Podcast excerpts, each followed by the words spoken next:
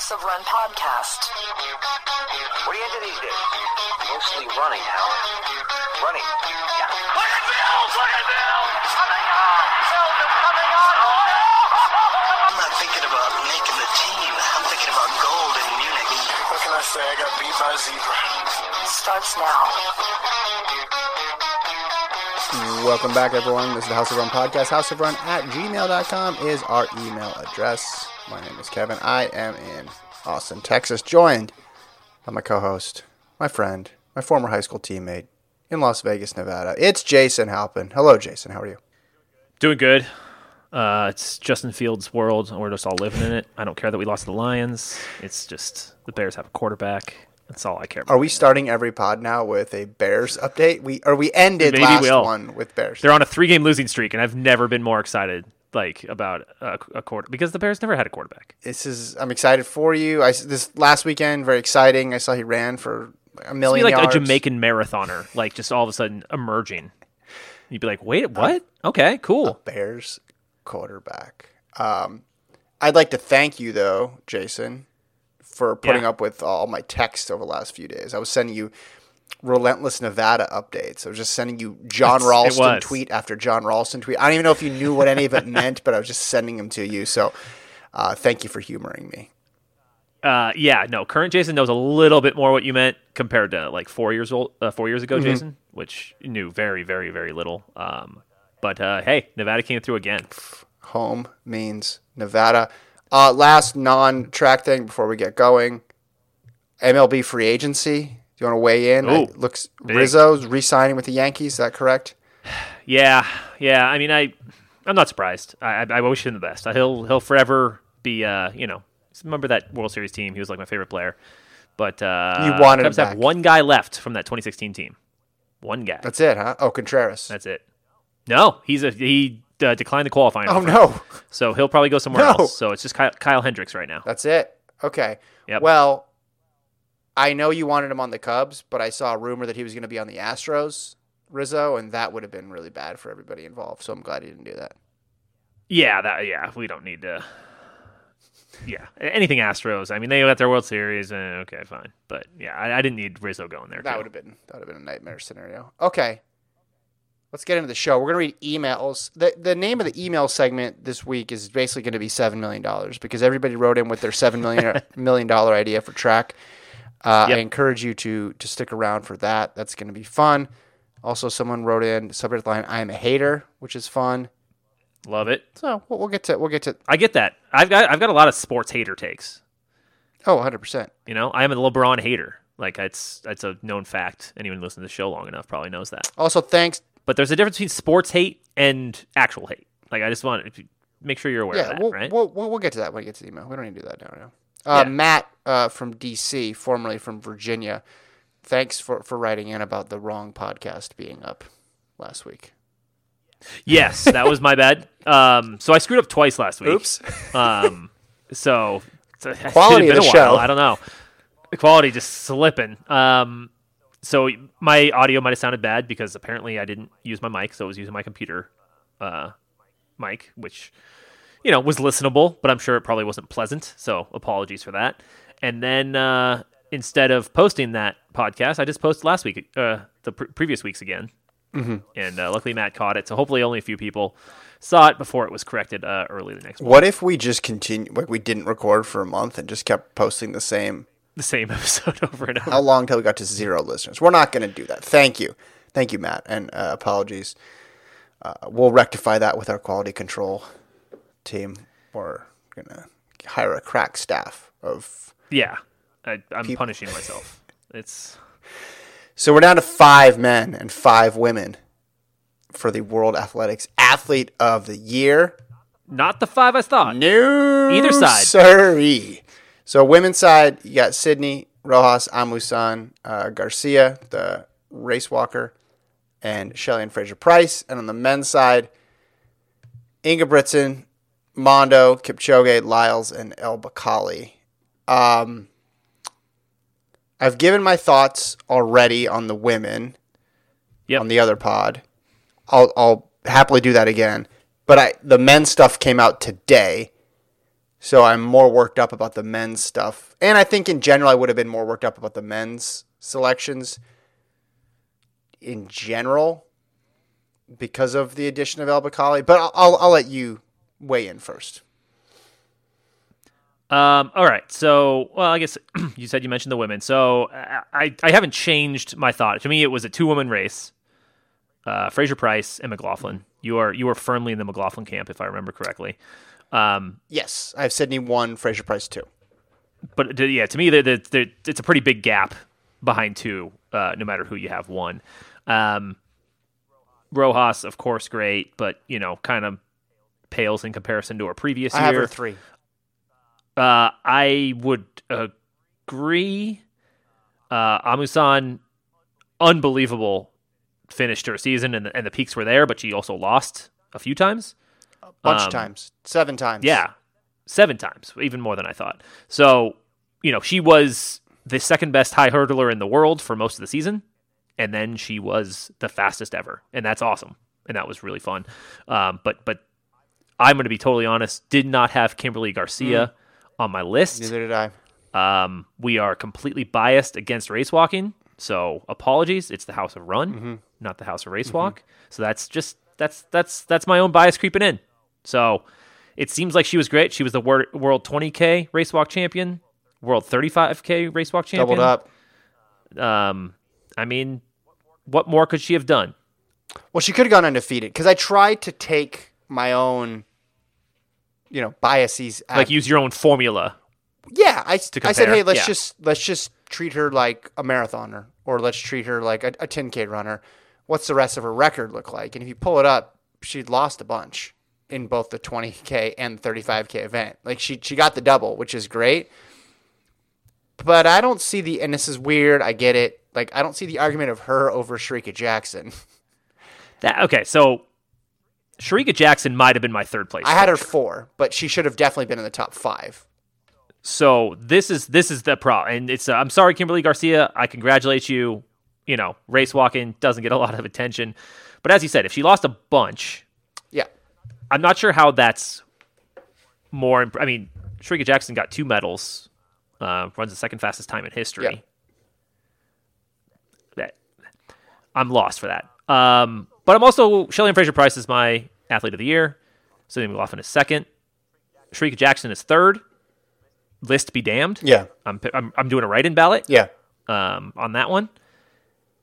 And then uh, then I would probably go Rojas and Amusan as uh, as my four five. Um, So Garcia Leon lost four times in those two events this year and won three times.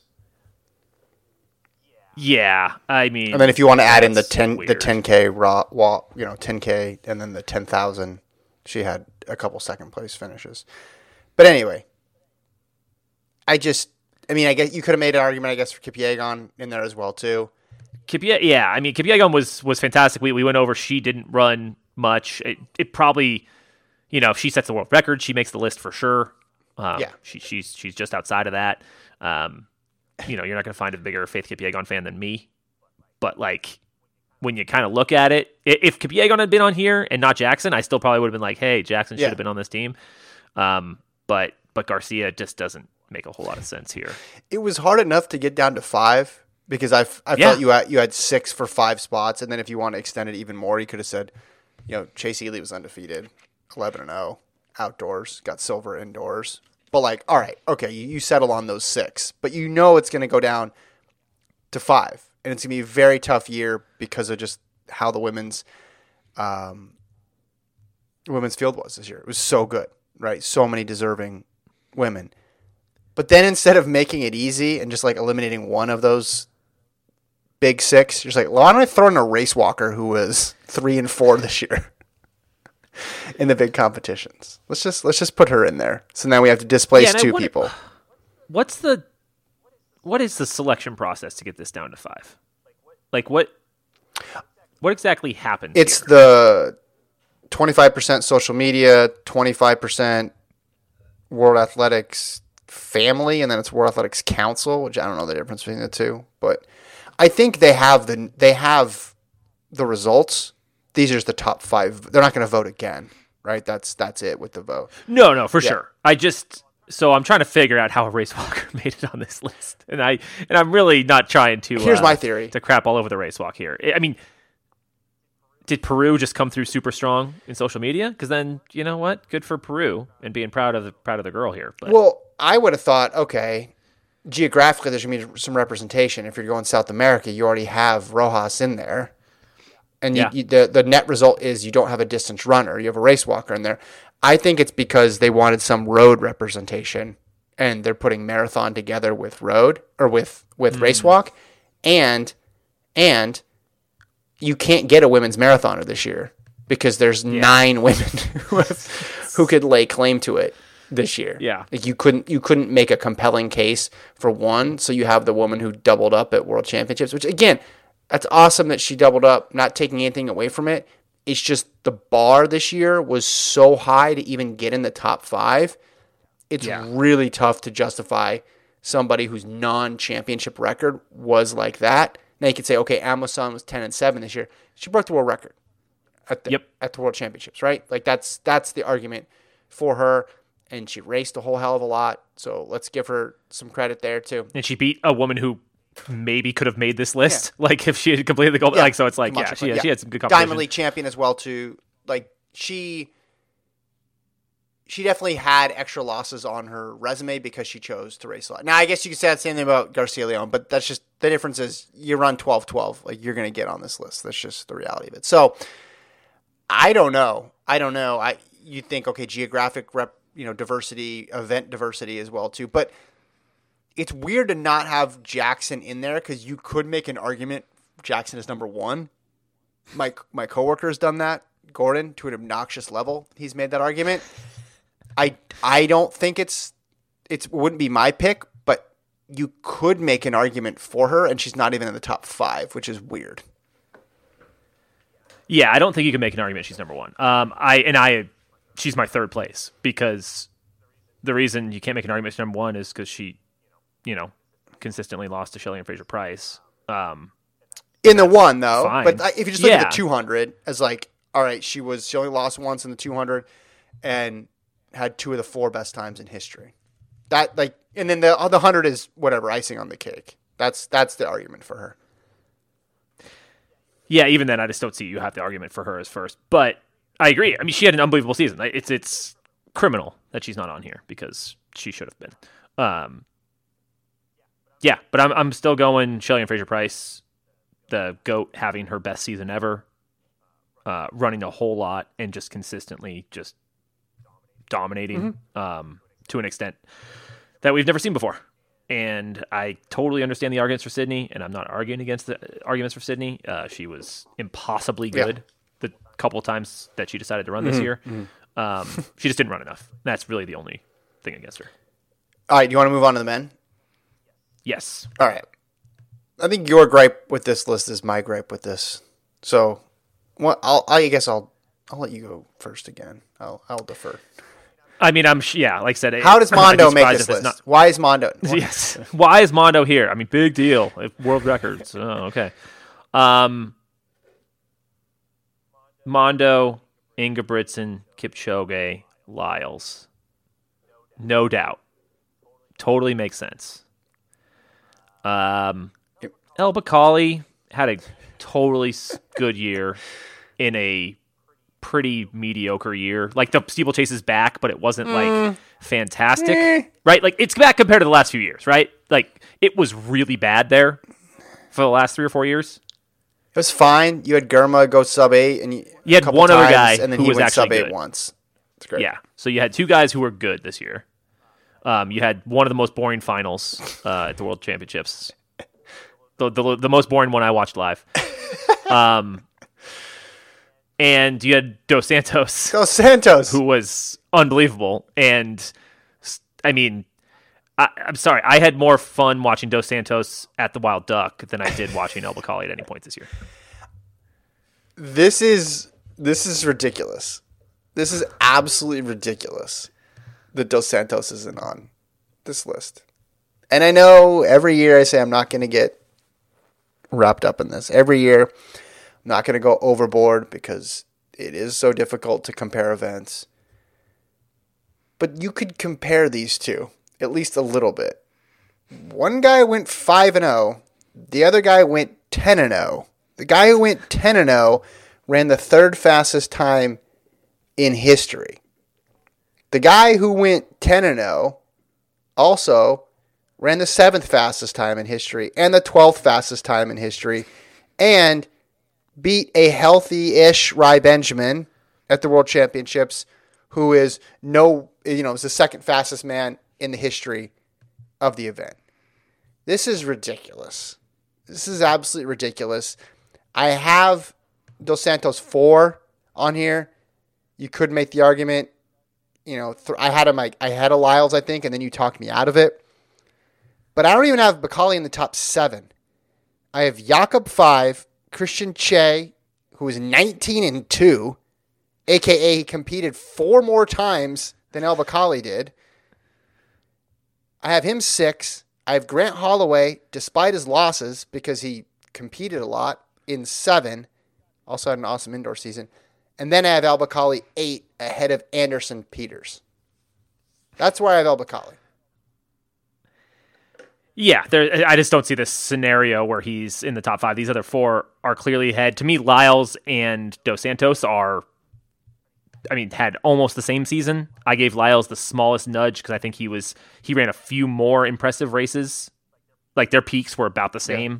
But Lyles Lyles maybe brought it a couple more times throughout the year. So that was that was just enough for the edge for me. But um, yeah, no, it's it, it doesn't make any sense at all. Uh, I don't. You know, the, I, I'm trying to even come up with the argument. It's like, oh, well, he ran one more Warholm final than Sydney. Injured, he ran one more yeah. final than no. Sydney. Yes, and didn't run world record. What would he have to run? seven thirty-four? What's that? So what would he have had to run? seven thirty-four well, in order to that's uh, my point. To equal Sydney? That's my point. And so I, I went yeah. back and looked, and then you're like, if you're just going based on times this year, he had the world lead, but Girma went under eight three times. This year. Like, Girma had actually the better time resume. Now, overall, you'd take the gold medals. But, yeah, El Bakkali was seven fifty-eight, which is good for twenty-fourth best all time. Then he had a eight oh two, eight oh seven, eight oh nine. Oh, don't forget his eight twenty-five at the World Championships. I'm trying to forget that race. Again, it's a fine race. I just... How can you look at those two resumes? And the fan vote is the fan vote, whatever, right? But, like, there was seventy-five percent of the vote coming in not from fans. How could anybody have El Bakkali ahead of Dos Santos? How could you look also, at that resume? How would the fan vote have that? I mean, well, it's, like, again, you know, you have a... Dos Santos is, like, was wildly popular. I didn't, I didn't like, look at was, the retweets. I don't know.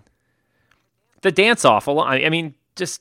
He was he was the mayor of Eugene there for a minute, and it was very fun. Yeah, no, um, I agree. Yeah, so I think we both had Mondo as the uh, the pick here.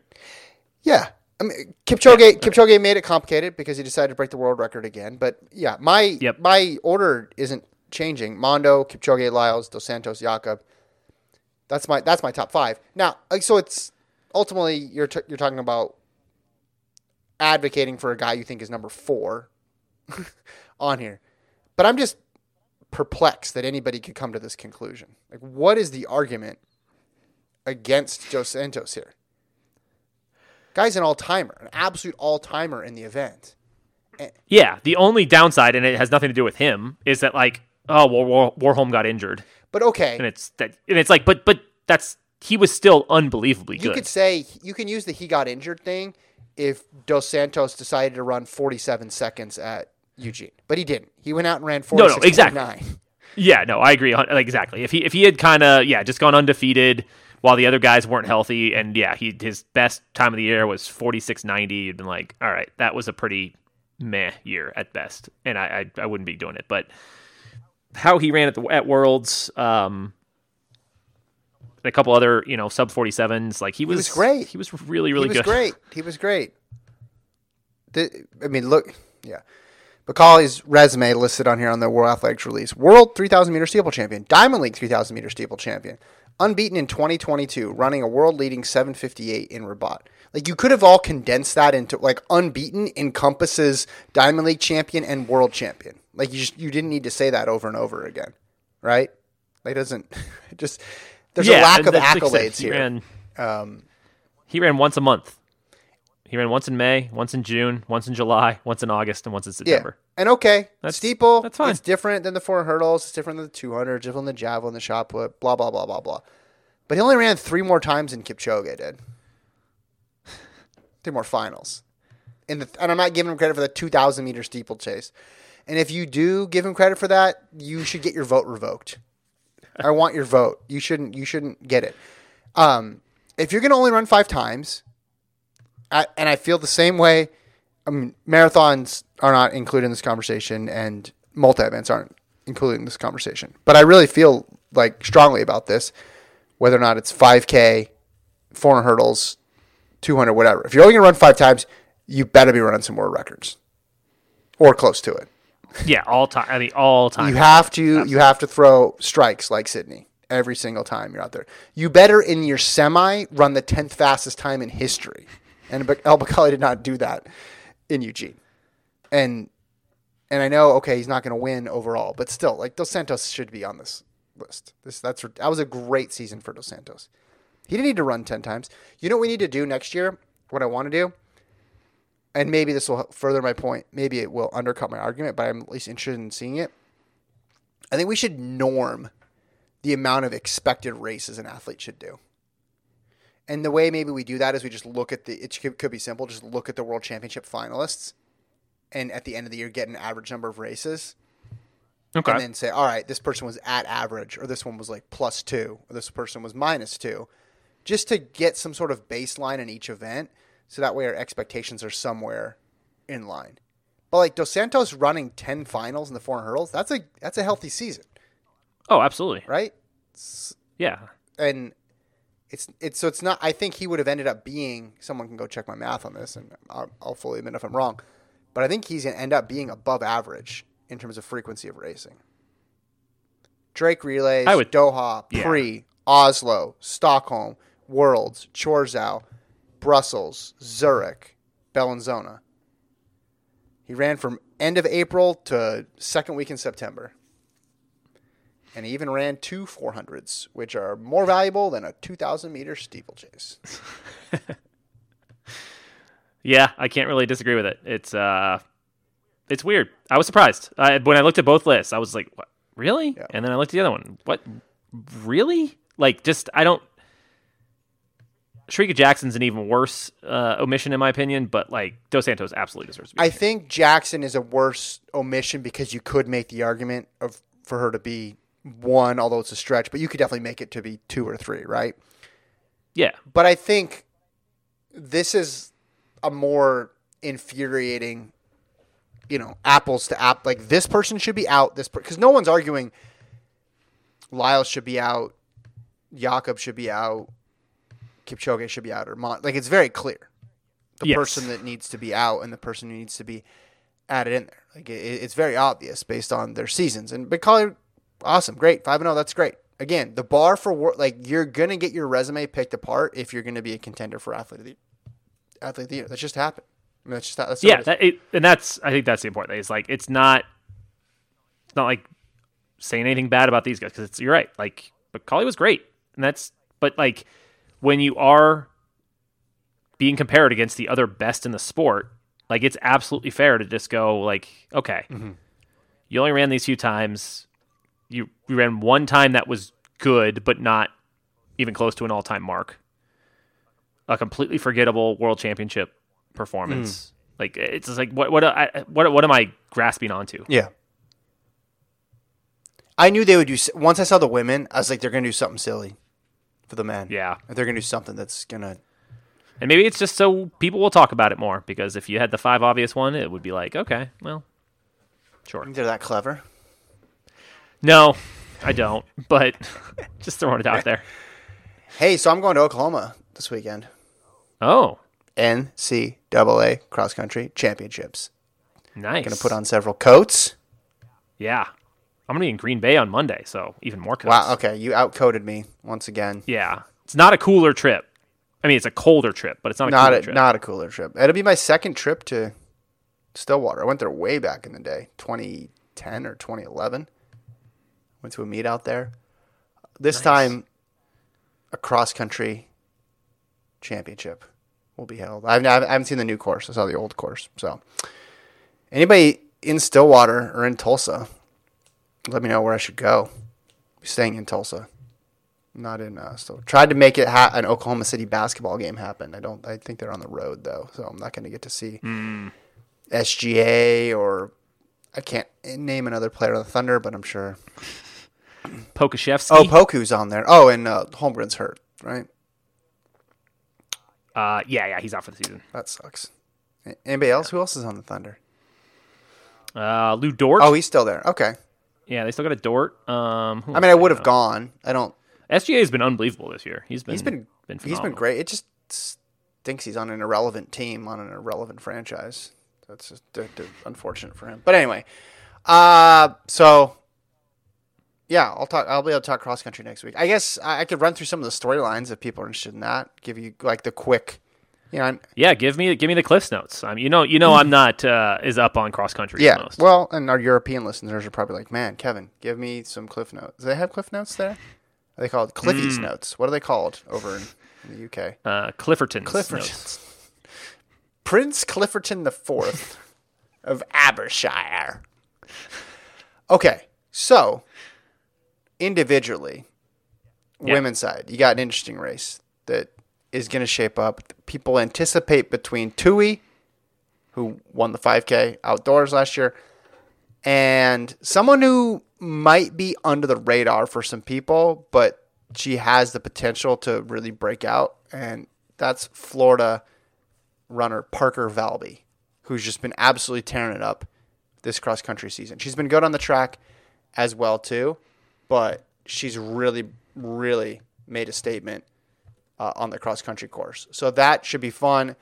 I'm still taking Tui just because um, – she's been on an absolute tear since cross-country last year, but uh, Valby was runner-up to her outdoors, and um, she's been tough. I mean, she's been she's been winning these races by, like, massive, massive margins.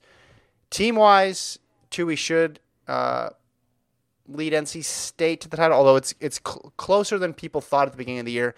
Looked like they were just going to overwhelm people. Uh, probably going to be a battle up there between Uh, New Mexico, Oklahoma State, N C State, and maybe Alabama. Alabama needs a fifth. Um, other individuals on the women's side, I'll throw a couple names at you, Ray, Jason, for some more names. Of course. I mean, I think it's going to come down to those two. But but if it doesn't, um, Mercy Chalangat, who's won a cross-country title, Taylor Rowe racing at home, Kaylee McCabe, um, she's solid as well, too. So keep an eye on on those five. I would be surprised if it didn't come from those five, the winners. Men's side of things, Nico Young, familiar with his work. Heard of him. Of course. Yep. Yeah. Um, ranked number one on Gordon's rankings, um, Alex Mayer of Oklahoma State. Then Stanford has this crazy trio, right? Kai Robinson, uh, Charles Hicks, and Cole Sprout. Like, they could have three in the top five in this race. Wow. Now, their four and five are going to be a bit back, but Stanford, I think that makes Stanford the favorite. I don't, they haven't won in, I think, almost oh three, I think, the last time Stanford men won. Like, they always have a very solid team. They always come in with a lot of expectations. They get great recruits, um, but they've, they've had trouble, you know, getting over the top and, like, actually getting that win. So I'll be, I'll be watching that. On the men's side, though, you know, B Y U, Oklahoma State again will be good. And then N A U, of course, because N A U won the last two years. Uh, they had a three-peat. So they had a three-peat, then they missed the four-peat, and then this would be another three-peat. But they haven't looked like the same team this year, Jace. They have not looked like the same team. Uh, Nico Young's really good. Drew Bosley's really good. Uh, but after that, you know, there's a gap to their third, and then even getting five across the line is going to be tough. So if N A U does it this year, it is an it's a legitimate upset. Don't be, don't be confused. Don't think, hey, N A U wins every year. No, that would be a legit upset. and in a way, the most impressive of of this run of titles, just because they're they're totally, um, I don't want to say off the radar, but they're more likely to get fourth than they are to get first. Like if you had me bet mm. right now, I, I would say the odds would be better for fourth than first. All right, I'm in, I'm intrigued. I'm I'm in. You're in? Okay, good. Yeah. yeah. I mean, we'll uh, we'll see. It, it could be uh, there could be some there could be some there's always some upsets, right? So I'm looking this up. So yeah, Stanford men. Yeah, oh three oh three It's the last time they won. So, Dark Don Cardong on that team? What's no, that was was that that was Ryan Hall though, right? Oh wow. Yeah. I want to say it was Ryan Hall. Yeah, because he did he graduate the same class as us? Was he, he was, oh two or oh three He was uh he was before us. Was oh one Yeah, yeah, that's right. Stanford cross country. Let's see. Cardinal men. That's I thought this was the was this the team that scored like barely? No, that was yeah oh three They scored twenty-four points. yeah this this was the this is a legit team. This was so Ritz won for Colorado. Hall was second. Uh, then Stanford went, they went two, four, five, six. Ian Dobson was fifth. So they went two, four, five, six, twelve, thirteen. Holy wow. Their seventh man got thirty-third. Women's ra- That's a pretty ridiculous squad. Yeah, that's Yeah, women's race winner that year, Shelly Ann Flanagan. Wow. Go, oh yeah, oh three big year. But yeah, good, good year. year for sure. So Stillwater, though, tough course, too. When they had it there uh, a couple years back, I guess a year back, it was in that spring because fall got canceled because COVID. There was all sorts of movement the last kilometer, and there were some people who were really tying up. So that could that could uh, throw a wrinkle into things, too. Perhaps the favorites won't, uh, won't pan out, but we shall see. Um, you've never been to Oklahoma, have you? I have not. Yeah, done Texas. Obviously. The wind oftentimes does go sweeping down the plains. Mm. Just no. You have to give me some updates from the ground. You know, I'm just. Uh, I will I don't know what's going on. I will. I'll let you know what's like. In I haven't been to. Well, I guess I've. No, I've actually never spent time in Tulsa. It's all close together. It's like because you can fly into Oklahoma City or Tulsa. They're both an hour from Stillwater, and then Norman, where University of Oklahoma is, is just outside of Oklahoma City. So it's all relatively close. That portion of it. You get outside that, I'm sure it's you're driving for forever to get anywhere. I was going to say, I wouldn't have... Oklahoma's one of those states where, I mean, not to the extent Texas is, because obviously that's the ultimate, mm-hmm. like, dead space state. Um, that's true. There's just, there's just so much room in between stuff, right? Like, you're yeah. just like, oh, I've been driving in Texas for thirteen hours Um, yes, that is accurate. But I would have said I would have said Oklahoma was like more like that, but I guess uh, you know, maybe not. No, it's all well, yeah. Once you get out of that one little section, then it's then it's like that. Mm. Yeah, it's not Las Vegas. Actually, it is probably a lot like Las Vegas when you get outside of it. I mean, Vegas is the same thing. Going in any direction out of you know, once you're an hour outside of Vegas, you're you're in the middle of yeah. nowhere. Get up to Washoe County, everyone's favorite county these days. All right, uh, so I got a lot of seven million dollar ideas. Yeah. Here. And by I have them, I mean I have my email open so I can read them to you. How about that? Even better. Um, I'd rather listeners eat ideas. I'm sorry, Kevin. It's nothing personal. All right. Um, here we go. Ready for these? Let's do it. This is from, this first one is from Deuce. So how to spend seven million dollars This is Phil Knight's money, right? That's what we decided because he spent seven. Oh, is that what we well, said? Spent, yeah, that someone made, wrote in and said sense. he said spent seven million on the Oregon governor's race. Oh, that's right. Yeah, which, yeah. And it might as well be Phil Knight's money. He's got plenty. Which to update on that story, his preferred candidate did not win, so he could have actually spent his money. Should have spent this on track. On track, exactly. He's barely put any money into track.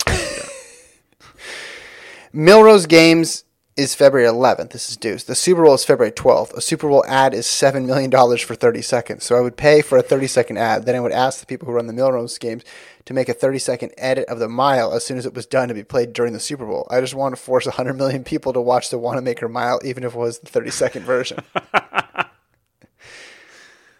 That's a great idea. I like that one, right? I love it. Yeah, that's good. Um, Here's one from Noah in yeah. Oregon.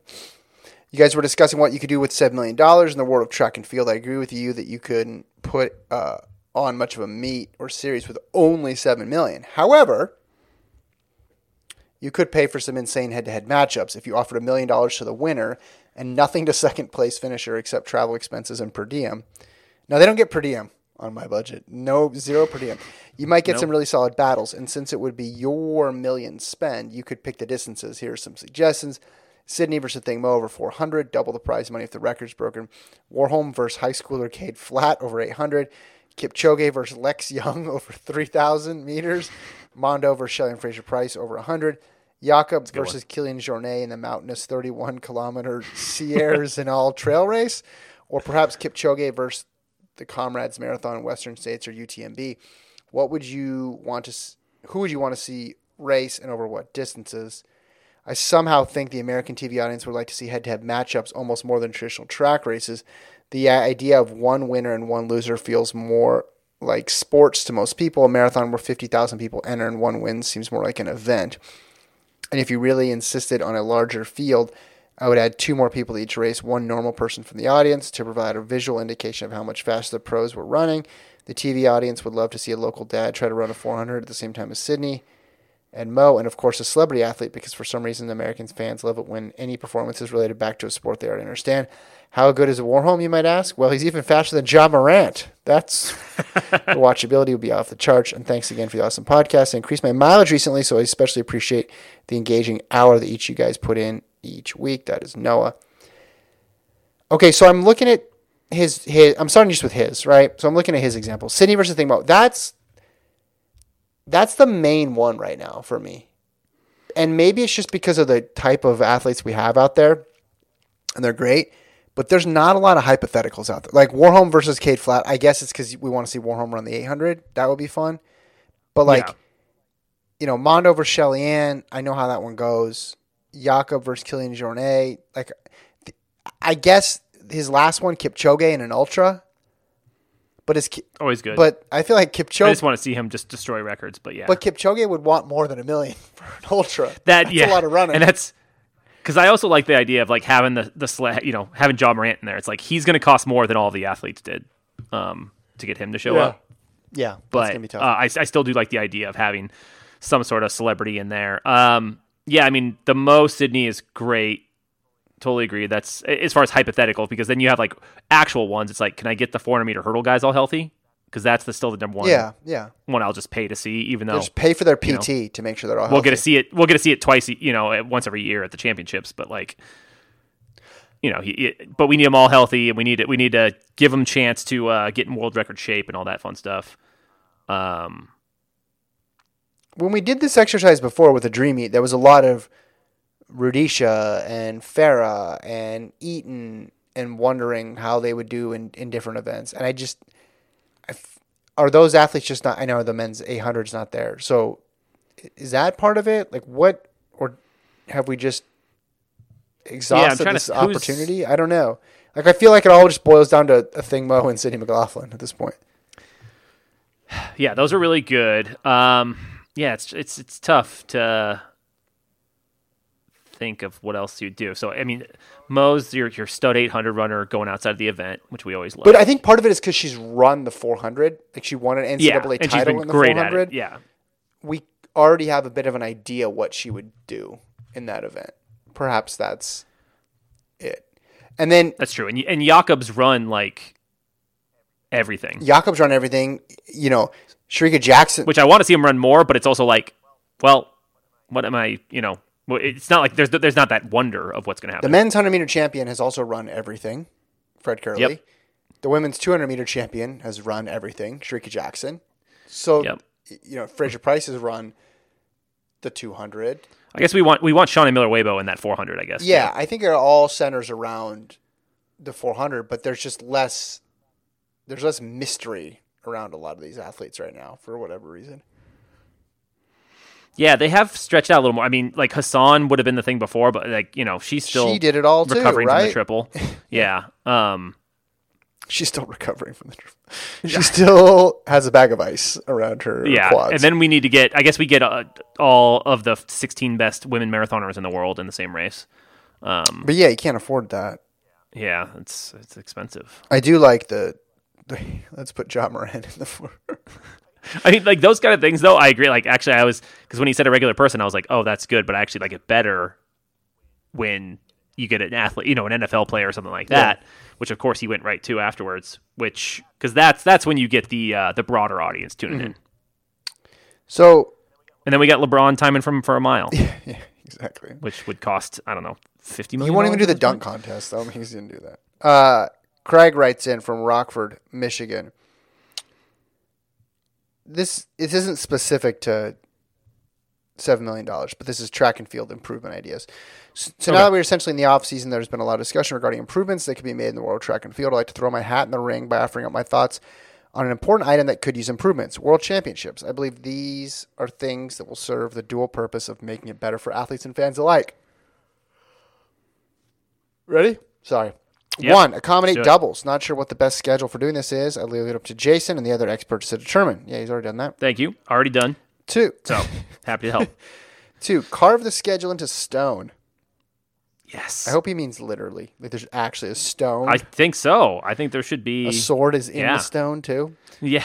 Let's let's let's go let's go all out with this. The fact that the schedule for Worlds changes from meet to meet is the first of many items that I find absolutely baffling. Think about all the discussion that occurs in the show regarding doubles, Sydney and Mo in the flat four hundred, Hassan and whatever she wants to run.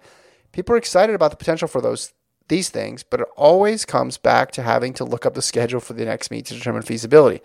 And from an athlete's perspective, even if the next world schedule will accommodate a double, the one after may not. So you are left making a decision based on the possibility of doing it once. This definitely plays into the decision-making process and makes double attempts even rarer.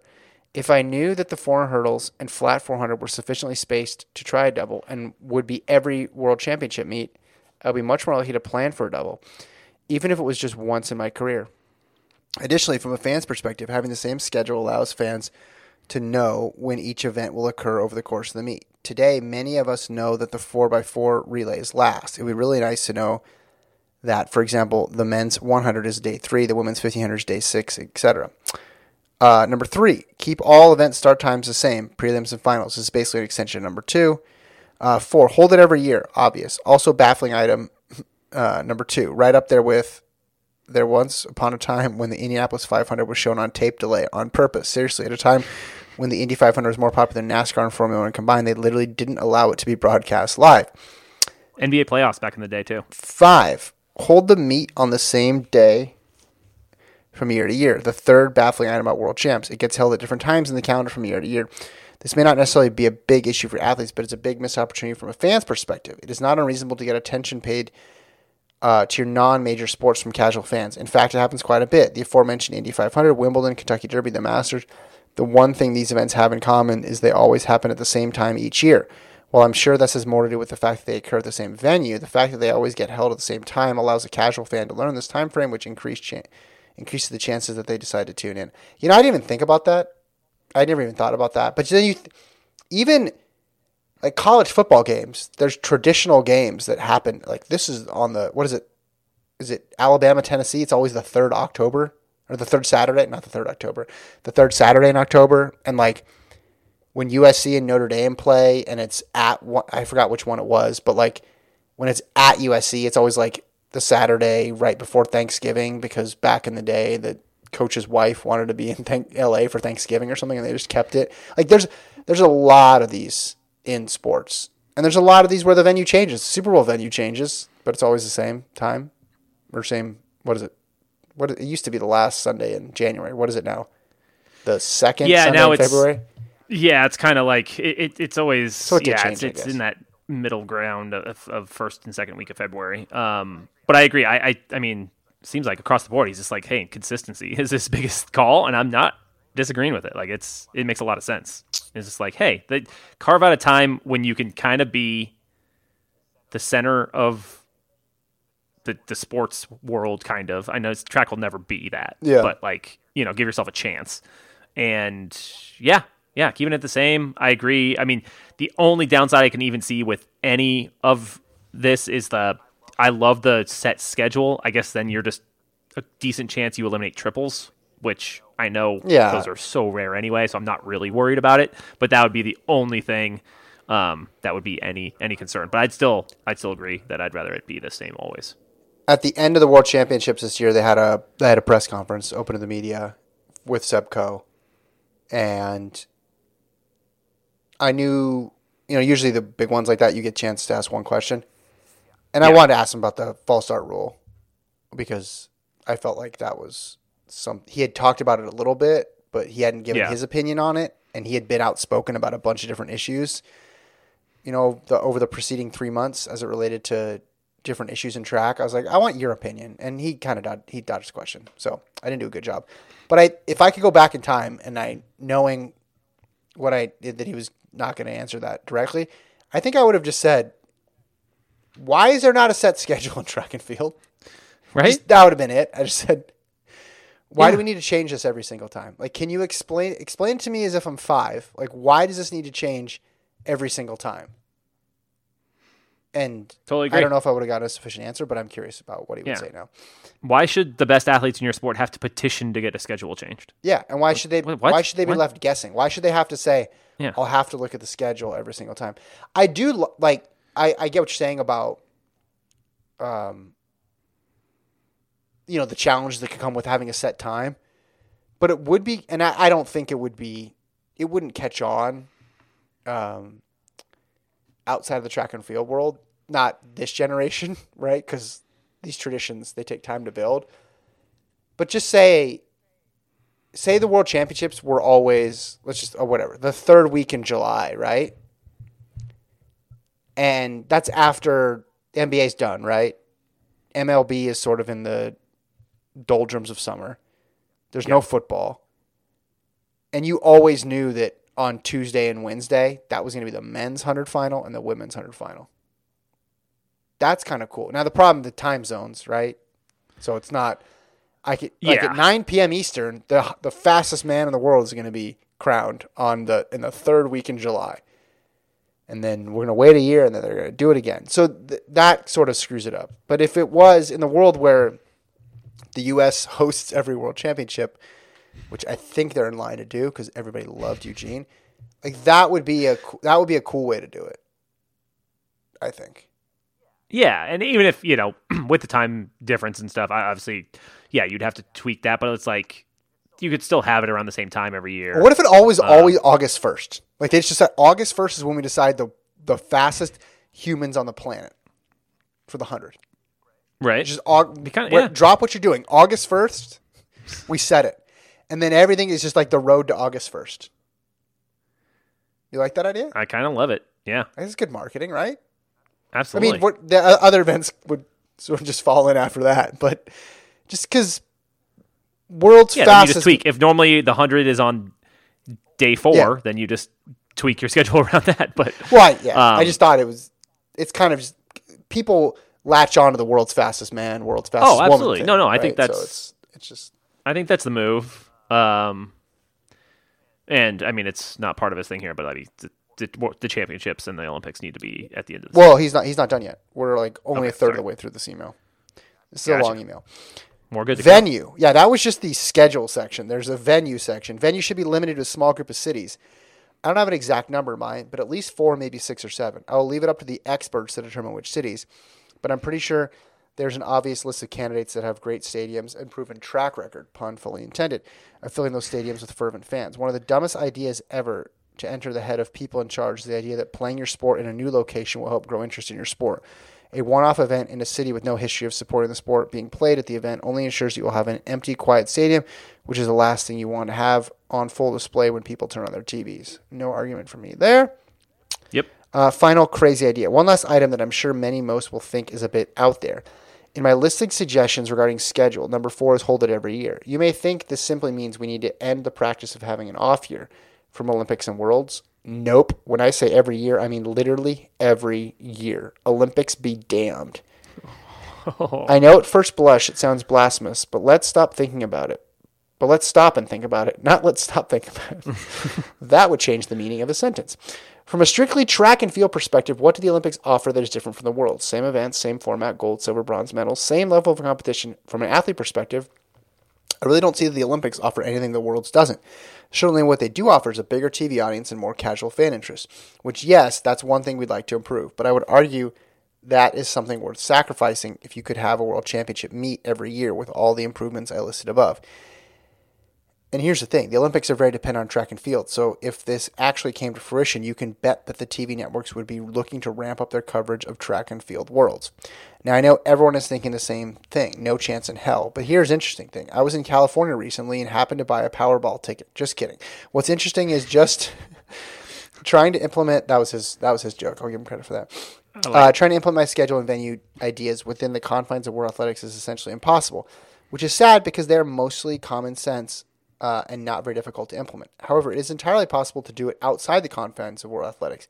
It may seem like they have total control, but in reality, they have very little control.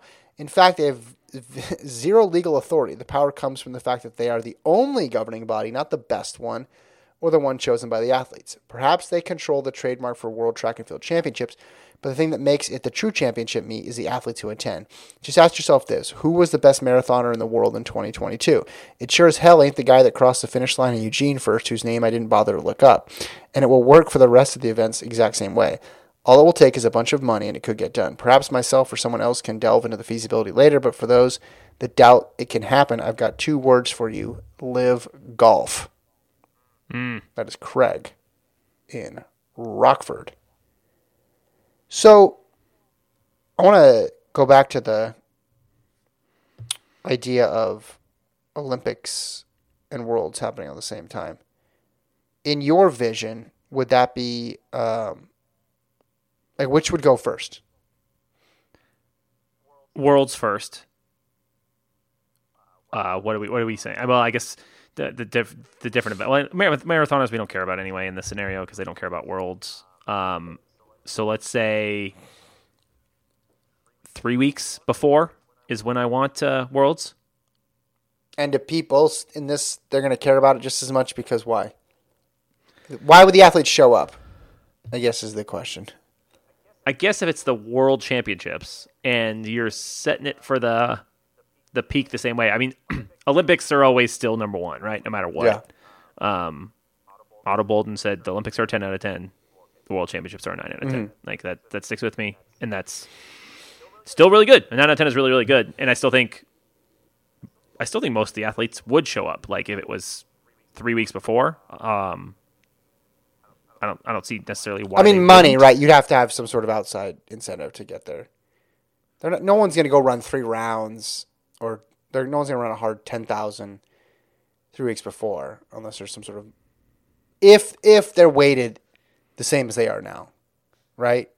But maybe this in this world they're both tens because of there's this new structure. I just, yeah, and I mean, I, I I'm not necessarily uh, saying we need a world championships in our Olympic years because I would just really love to not have an off year. Yeah, start um, with that first.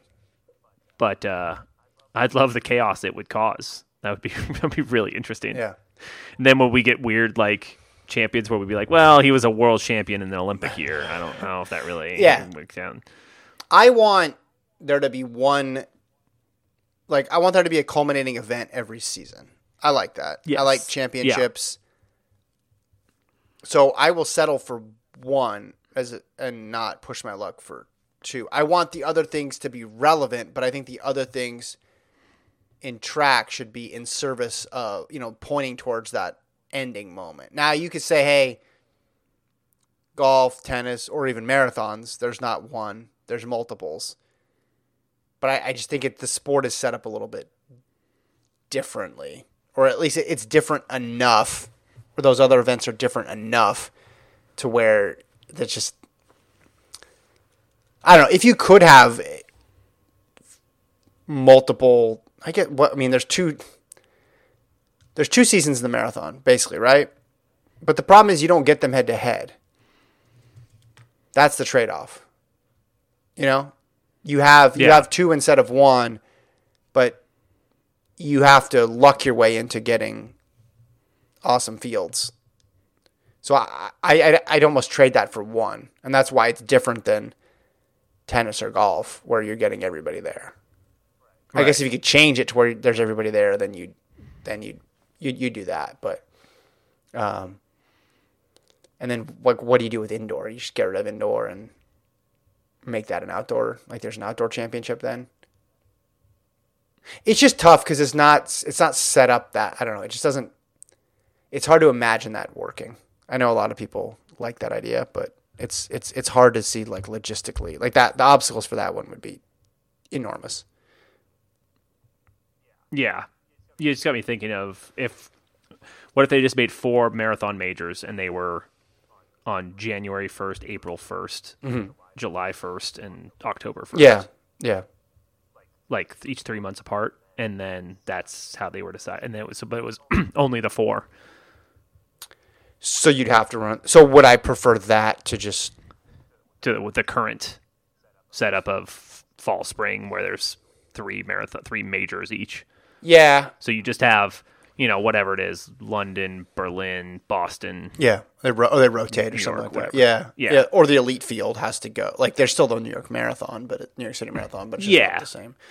But it Quality rotates, it. yeah. So that way, you, I mean, still the majority of the. Uh, athletes probably don't run four marathons, um, but maybe you say you have to run three yeah. to qualify for the World Marathon Major Championship or something. I don't know. You skew the points that way yeah. or something. Yeah. No, I, I think that'd be cool. I mean, four would be tough, but if you said three, you know, that would be cool. I, but like, would you want to see that for track? I guess is my question, because track, you need the other races to get like ready. It's not as right. if a marathon's going to be like one shot at it. So would that even logistically work? Like I'm kind of, I'm fine with track the way it is. I just want the other stuff leading up to it to matter more, so that other, so we see the awesome people compete against other awesome people.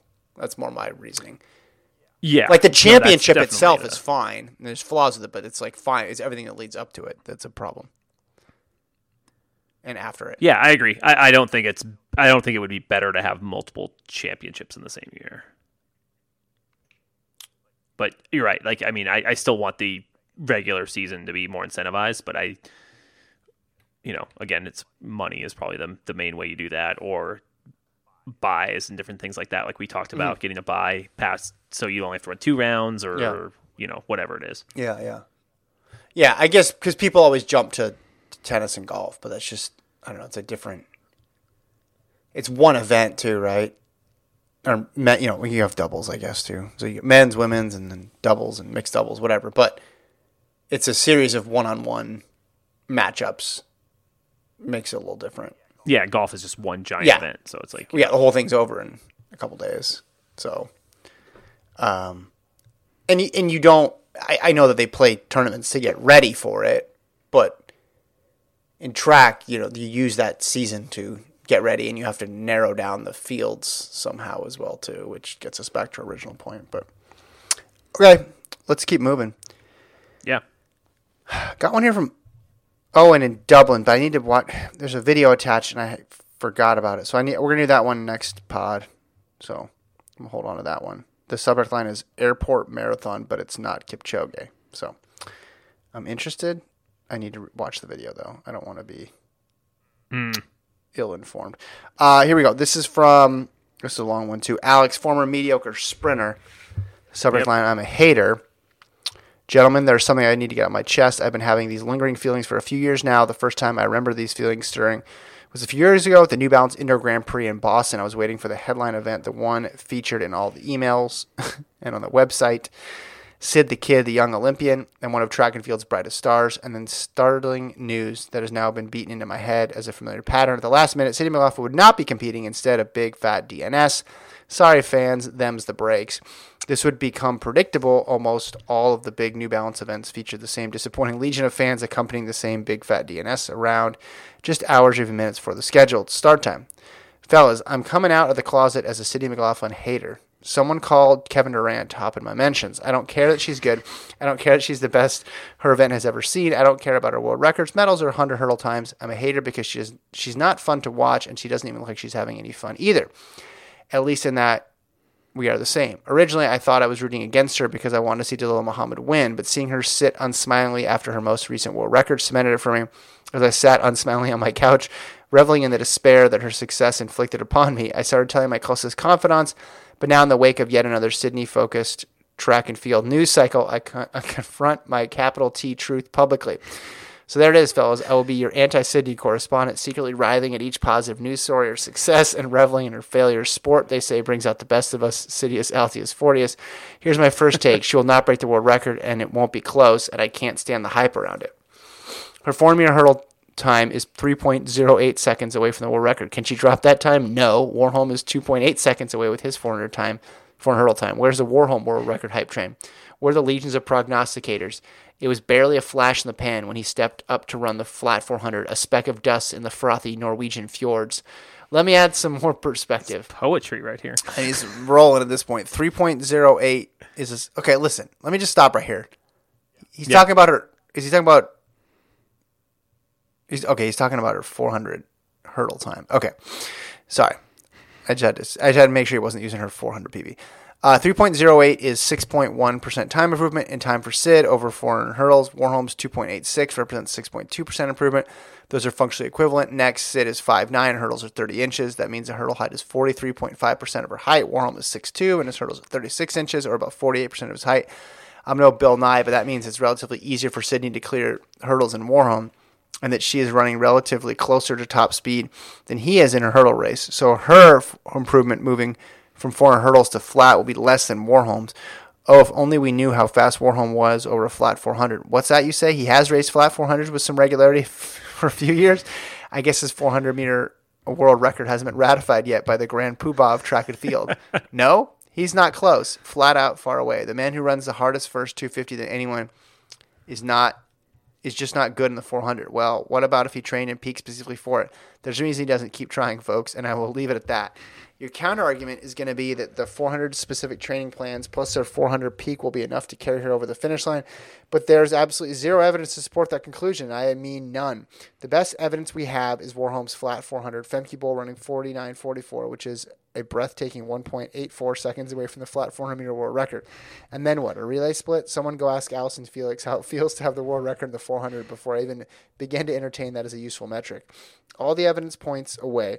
There's literally nothing supporting her ability to do this. Again, Sydney will not come close to the flat four hundred world record. All the hype around this is just whipped up by a bunch of amateur, or by a bunch of, excuse me, lousy Stephen A. Track type armchair pundits sitting on a throne of lies.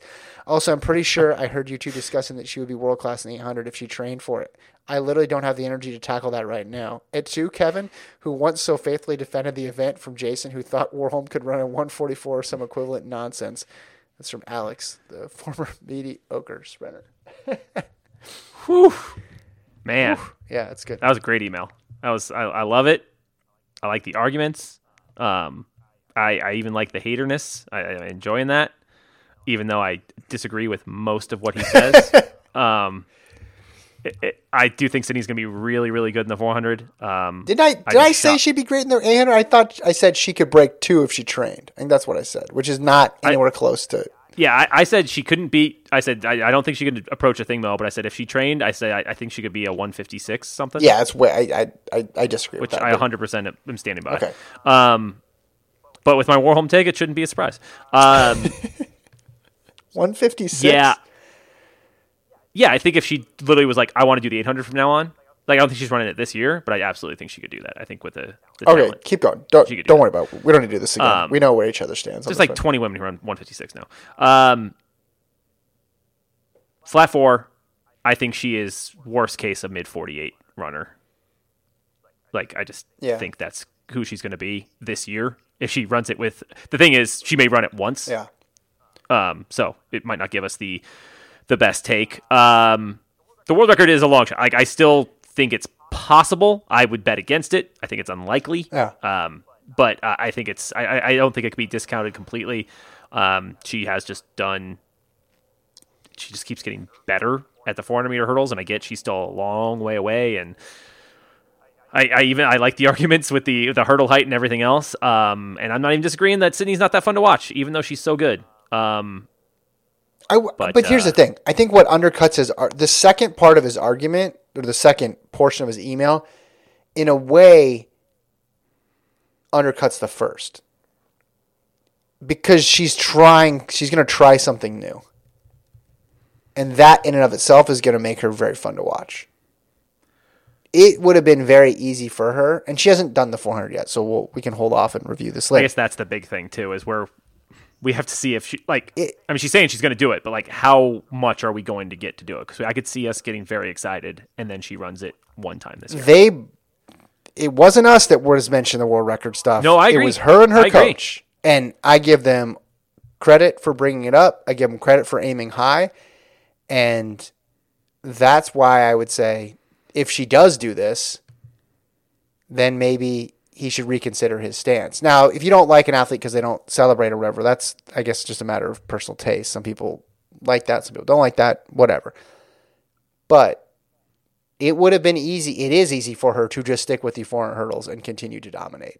And she didn't even need to break a world record again anymore, right? She can never run as fast as she has. I don't think Femke Bol is going to get to that time. I don't think anybody else is going to get to that time during this era. And she could win, what, four more golds? Probably? At least, probably. Yeah. yeah. And she could be the, the face of the twenty twenty-four Olympics, maybe twenty twenty-eight Olympics for U S A track and field. But she's putting it out there, at least initially. She's putting her toe in the water to do it. Where I agree with him is there was this consensus about how this, like, that this mark would go down. And I just think the way I explained it, I think this is to you, right? Like, think about how fast Shauna Miller-Weibo was. And you got to go a half, you got to beat her by a half a second. Like that, to me. Oh, yeah. No, it's, it's an absurd time. Yeah. And that, that mark is out there. Now, the two things that I think are going against it. One is we would have said the same thing five years ago about the women's one hundred and the women's two hundred. So you yeah. have to just allow for the possibility that um, unbreakable records sometimes can become break- breakable. Now, maybe we've already seen that record be chased as far as it can go with Miller-Weibo running that fast and, and Nasser, and Nasser yeah. yeah, before the suspension.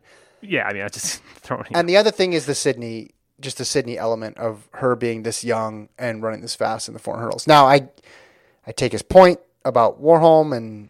and the hurdle height and all that stuff. But, you know, certain people are going to be suited for different events. And Warholm did multis, so he did a, he did a bunch of stuff. But we've always known Sydney was a flat four hundred meter runner. Like, you could you could have put Sydney in the quarter this year, right? And she would have easily made the final.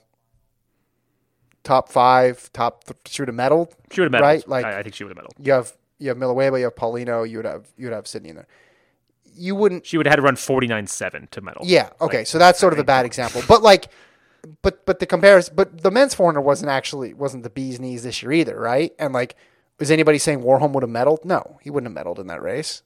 Even if he was healthy, he wasn't medaled. Like, they're just they're a different caliber of four hundred meter runner. Now, why does that work out that way with the percentages and the hip heights and all that other stuff? I don't know, but.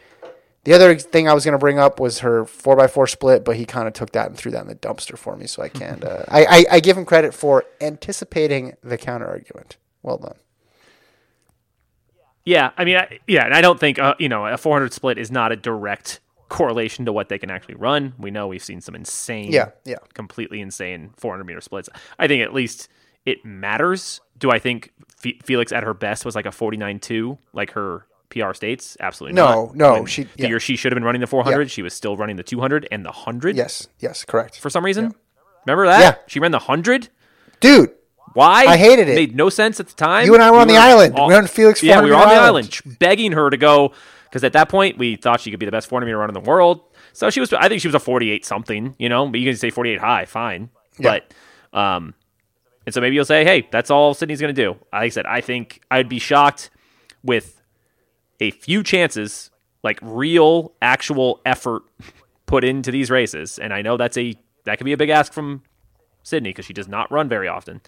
But if she actually get, puts forth a honest effort in multiple races, I expect her to be a forty-eight mid four hundred meter runner. At her peak? No, like this. Year. Oh, yeah, yeah. I I mean, I, I still I think she could break the, the American record. I think she could probably get under um, where Miller Webb like, was. I'd, I'd just be shocked if she's worse than that. Yeah. Like, I know it's, which is kind of insane. Yeah. Like, that's a really high bar to say that's her floor. If she breaks like, forty-eight, that would be incredible. But then she'd have to go another four four tenths. Um, yeah. So it's still it's still tough. But this is why the reason why we talked about it and angered Alex and other people who don't want us to talk about it was because it was noteworthy. Because because she's putting herself out there and because it is making her, even though she always was must watch, it was getting to a point where we you could see, all right, what's going to be the next chapter? And she decided, instead of keeping the same thing going over and over again, to take on a new challenge. And who isn't going to be interested in seeing? This is what we've always wanted to see. She's actually, if she does it, going to put it into action. Now, the reason she's doing it is because she just managed to be the greatest of all time at her event before in her, before she even hits her mid-twenties. Not everybody has that luxury to do it, but she's going to do it. And I think we got to we got to tip of the cap, right? If if you're gonna if we're gonna critique her for not racing more or whatever it is, like you got to also give credit for the fact that she's gonna do this if and when she does do it. I think so. I'm trying to be fair. Yeah, no, absolutely. If, if and I, you know, like you said, they were the ones who brought it up, so she should run it. Um, I won't be surprised if she runs it once. Not, not I would be. I would be surprised. I think I don't think that stuff gets said unless there's follow through. Like I, I, I hope yeah. Because I hope you're right. I've listened to enough interviews with her, and I've listened to enough interviews with, with Bobby Kersey, and just track people talking in general. I know when they're just saying something to say something. Like you knew when Usain Bolt was being asked, "Hey, are you going to break nineteen seconds in the two hundred this year?" Right. It was like what two thousand seventeen or something, and you knew he no freaking way, but he wasn't going to say that. Right? This the way they spoke about it made me think that this is going to be a legitimate attempt. And it lines up with what we've, what else is she going to do?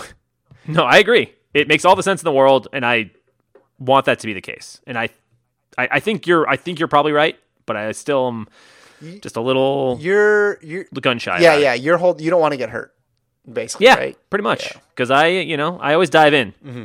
fully. And then every once in a while it's a kiddie pool. And I'm like, oh man, my head hurts. That's a good one. Have you used that before? Yeah, thanks. Uh, no, I don't okay. think so. That just kind of popped in. Right. Side note, I know you were saying, well, the four hundred, you know, Warholm and the four hundred hurdlers couldn't have medaled in the four hundred this year. None of them could have run forty-four sixty-five? Not one of them? Well, it's tough because Warholm was hurt, right? So yeah, for, Warholm wouldn't have done it this year. But Dos San- so I think Dos Santos could have run forty-four sixty-five. I mean, he, was, yeah, he, he wasn't great. He ran two quarters this year, though. One in the beginning of the season, one at the end of the season. forty-four fifty-four. And then forty-five eleven. Like, he didn't, he didn't blow me away. That was a weird...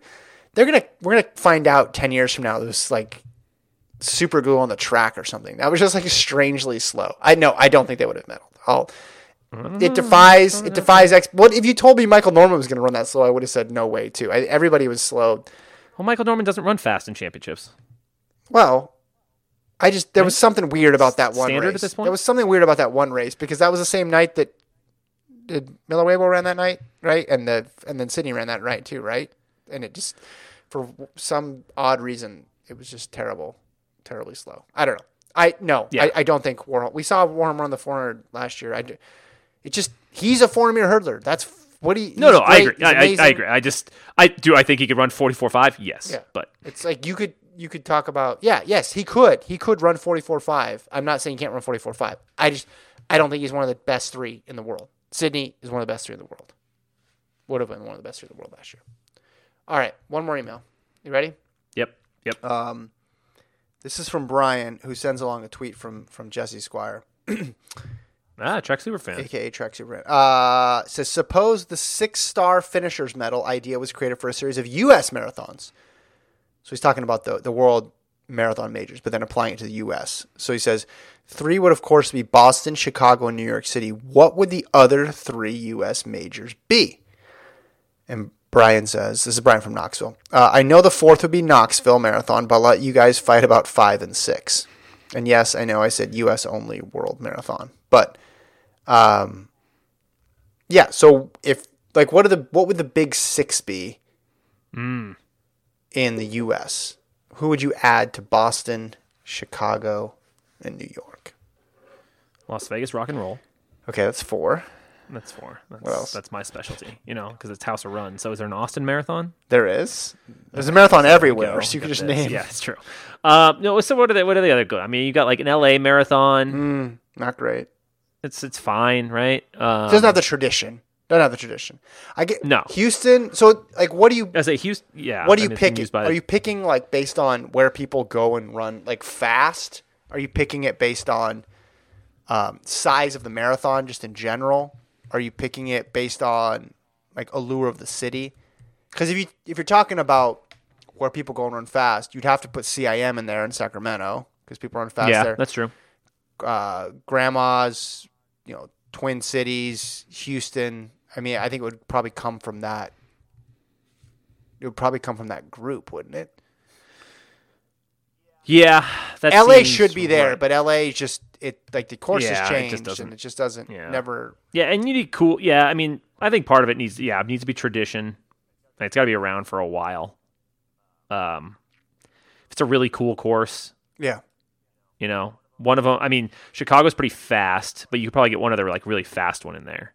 Houston's pretty fast, right? Yeah, Houston's very fast. I think it, so. Houston's a good one. I guess if someone was coming from overseas, right, and they said, "Hey, I want to run the best marathons the U S has to offer," and be like, yeah, like the first one you'd you'd probably say Boston. I mean, I'm going to anger some people, but you'd probably say Boston won.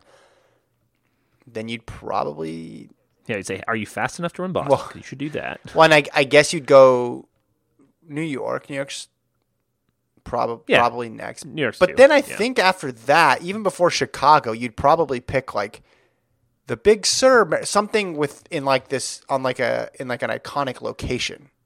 Mm-hmm. I, I think you might do that before you'd go to another big city. I guess it just depended on the marathon runner. But we'll we'll leave Chicago in there. Obviously, they earned earned it. They deserve it. Justin Fields is quarterback. He's running things over there. Damn right. Um, I mean, C I M C I M has rich tradition. I feel like C I M needs to be in there. I feel like yeah, C I M should be Houston, and then yeah, one of the ones in Minnesota. I'd say that that'd probably be my pick. Knoxville's seven. Knoxville just missed it. Sorry, Brian. Knoxville and Las Vegas uh, rotate. Yeah, I think there's space there. There's space for another big, like really good one. Yeah, to sneak in. Yeah, what the U S has though is the road races that aren't marathons, right? The famous, you know, Bix and Lilac Bloomsday and Boulder Boulder, like all those cities that have the ten K or the twelve K or the, the twenty K, right? The all the the fast, the Manchester road race on Thanksgiving, like that's what the U S has a lot of those. Yeah, out there. I mean, I'm sure every country has those as well too, but a lot of those cities they don't necessarily put on like a mega famous marathon, but they put on like an awesome road race that's a shorter distance. Which I think is cool for bucket list stuff too, because yeah, marathon's great, but those those like sh- the shorter stuff you can do more of them too. So why yeah, not? Yeah, yeah. You don't have to. It doesn't have to be a marathon to be an iconic race, but yeah, yeah. I mean, that's I, I think that's a pretty good list. I think uh, those are the ones that make the most sense. I think you want cooler ones, and you know, it's the one thing. Just regular big city ones, obviously. I mean, Boston, New York, Chicago are, are staples, and they've been around for a long time, but. Yeah, then I, then I would like to go a little smaller for the other ones that aren't. So the one... Not that they're small, but, you know, it's, yeah. The one marathon I ran, Portland, was, I think, probably pretty similar to a lot of big city marathons, save for Boston and New York.